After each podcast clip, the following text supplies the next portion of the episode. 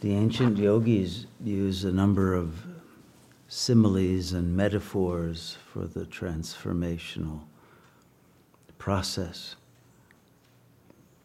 One of which is the image of the snake that sheds its skin once it has outgrown that skin and reached maturity.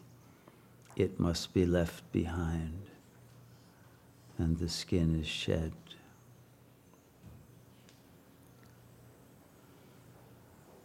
But for the yogi, unlike the snake, which grows a new skin,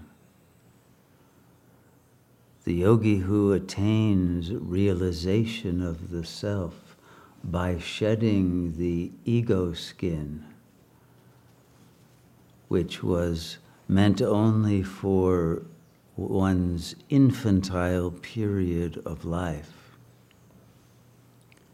But once consciousness has matured into its fullness and its true nature, it does not grow a new skin. Because the consciousness has become infinite and has no boundaries.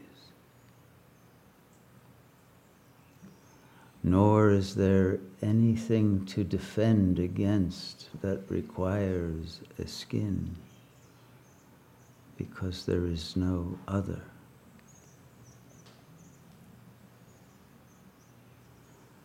And not only is there no other, but there is no internal sense of a particular identity. So there is nothing that would be inside a skin or outside.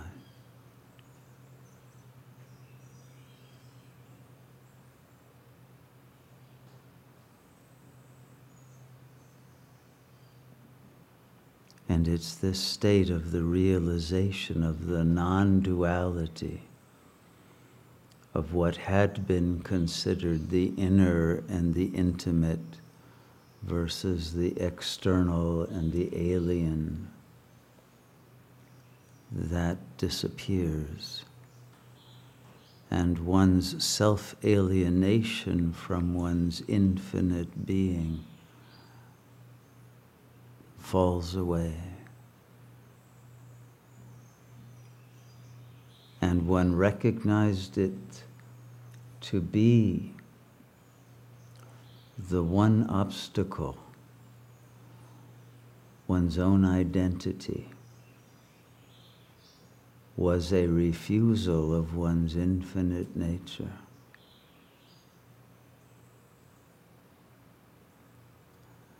And one's fear of vulnerability was what was preventing the realization of infinite joy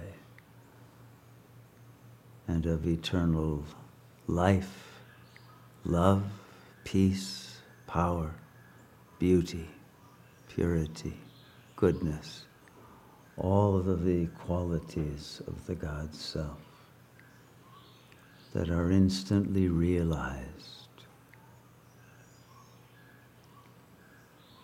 when one expands into that nature that cannot be encapsulated by any skin. When the consciousness becomes comfortable in the silence without producing the skin cells of thought the narrative that produces the sense of a skin that keeps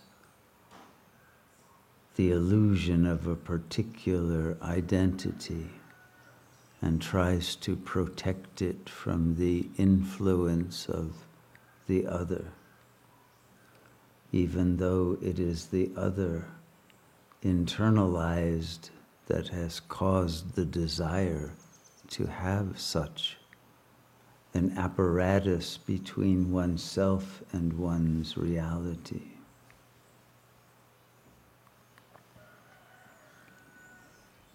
When that production of narratives as a defense no longer takes place,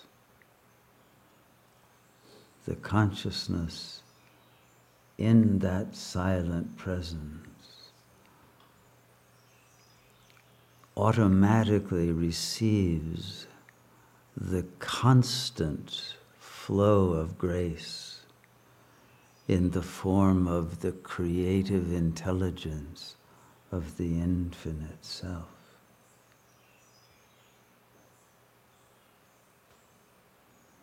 And it is that that becomes one's aura of protection and of connection.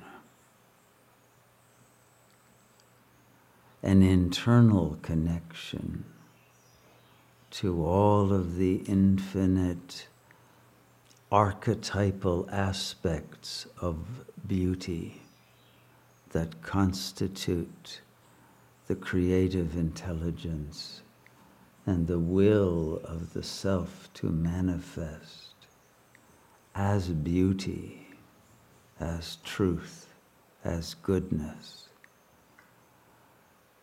as that power of the real that cannot be destroyed or defeated or harmed in any way. And therefore abides in fearless freedom.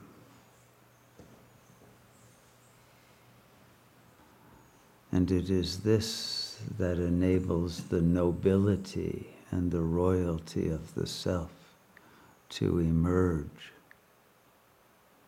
from the skin that had made one a beggar for the validation of the other. And that brings one into the independence that is the prerequisite of creative production of that which has never before manifested. It is in that absolute novelty that comes out of the cloud of unknowing.